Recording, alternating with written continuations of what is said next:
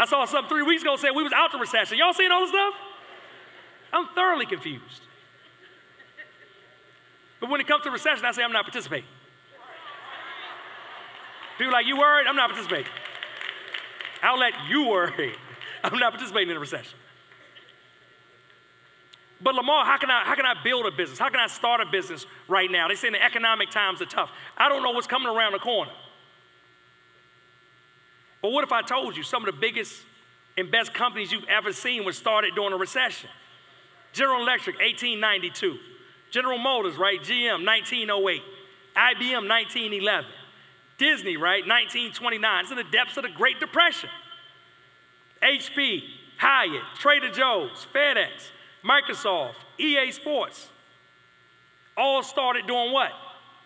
A recession. A lot of this weekend, a lot of today we talk about mindset, is I want to get it in your heart and your spirit that if they did it, you can too.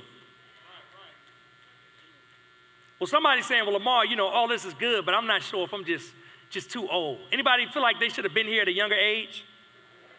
Right? Like, I just don't know. I'm, I'm just like older now. If I was like, you know, these millennials, 39, 40 years old, why y'all ain't, I literally been making jokes of millennials for years and nobody ever told me. They old. They just like me. I'm literally like just, I aged out of millennials, like, you know, a couple months probably. But I know somebody's in the room saying, well, you know what, like, like all this is great and they're gonna get inspired by this weekend, but they saying, I don't know if I got enough left in the tank. But check this out. I'm on YouTube one day and I stumble across a video with two dudes. Gary Vee. Anybody ever heard of Gary Vee? And another dude, Jeezy. Anybody heard of Jeezy? All right, not that many of y'all heard of Jeezy. Y'all know y'all heard of Jeezy. Listen, we're gonna take it to church, we're gonna take it to trap. All of us gonna be in this next three days. Now y'all can be real. Anybody heard of Jeezy? All right. What makes sense to put on trap or die in here, right? See who start dancing. Let's get to the bottom of this. But Gary Vee was interviewing Jeezy, right? They was in Gary Vee's office, and Gary Vee's talking to him. He's like, "Man, I love what you're doing. I love how you." It's a great interview. I advise y'all, you know, check it out after you leave the conference. And he was saying, "I love what you're doing. I, I, I love where you at, man. I love everything about it."